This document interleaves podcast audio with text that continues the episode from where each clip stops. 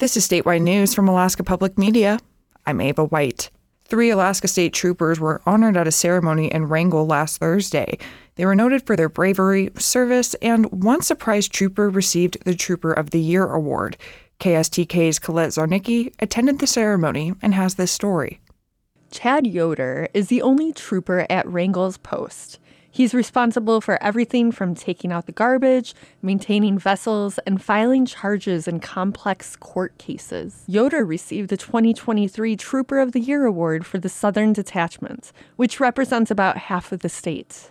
The list of responsibilities is endless. Trooper Yoder not only maintains a one trooper post, but he also excels at each facet of his job. Colonel Bernard Chastain presented Yoder with the award.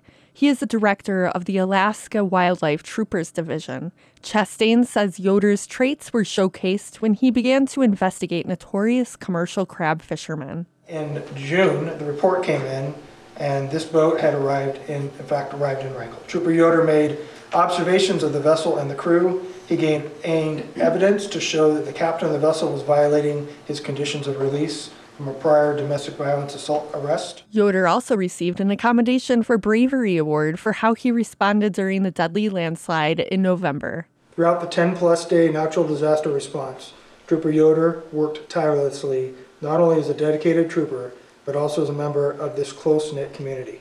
As other troopers arrived in the days following, Trooper Yoder continued to be instrumental in search efforts. Overall coordination, recovery of victims, and public safety with a visible sense of determination and security. Yoder was then given a going away plaque to recognize his efforts in Wrangell. He and his family will be transferring to Ketchikan in late February. In response, Yoder expressed gratitude for everyone in the room and talked about how quickly he and his family were welcomed in Wrangell in 2021. He just really brought a sense of welcoming community, and uh, he really set, you know, our time here in Wrangell up for success and I really appreciate that. Um, it's it's a bittersweet moment to move on. Yoder's wife, Sabrina, says she knew for a few months about the award and had to keep it a secret from the kids until the day of because they cannot keep secrets. However, Yoder's oldest son, Cyrus, who is 11, was in on it.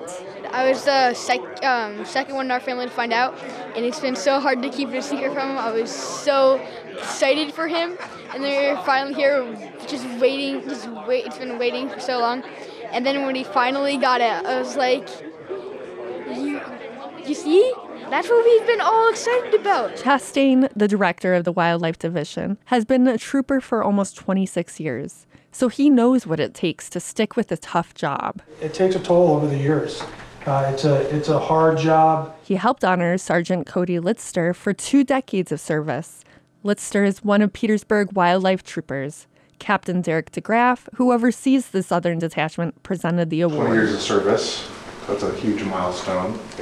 Just because you can retire doesn't mean you should retire. uh, so yeah, thank you for your hard work down here. After the ceremony, Litster said he's not retiring anytime soon. I'm still having fun doing what I'm doing, so there's no reason to leave. Yeah, you'll see me around for a while. The state trooper officials also awarded another Petersburg trooper. Josh Spann was honored for saving a life on March 1st of last year. He administered Narcan, a medicine that rapidly reverses opioid overdoses. In Wrangell, I'm Colette Zarnicki. This is Alaska Public Media.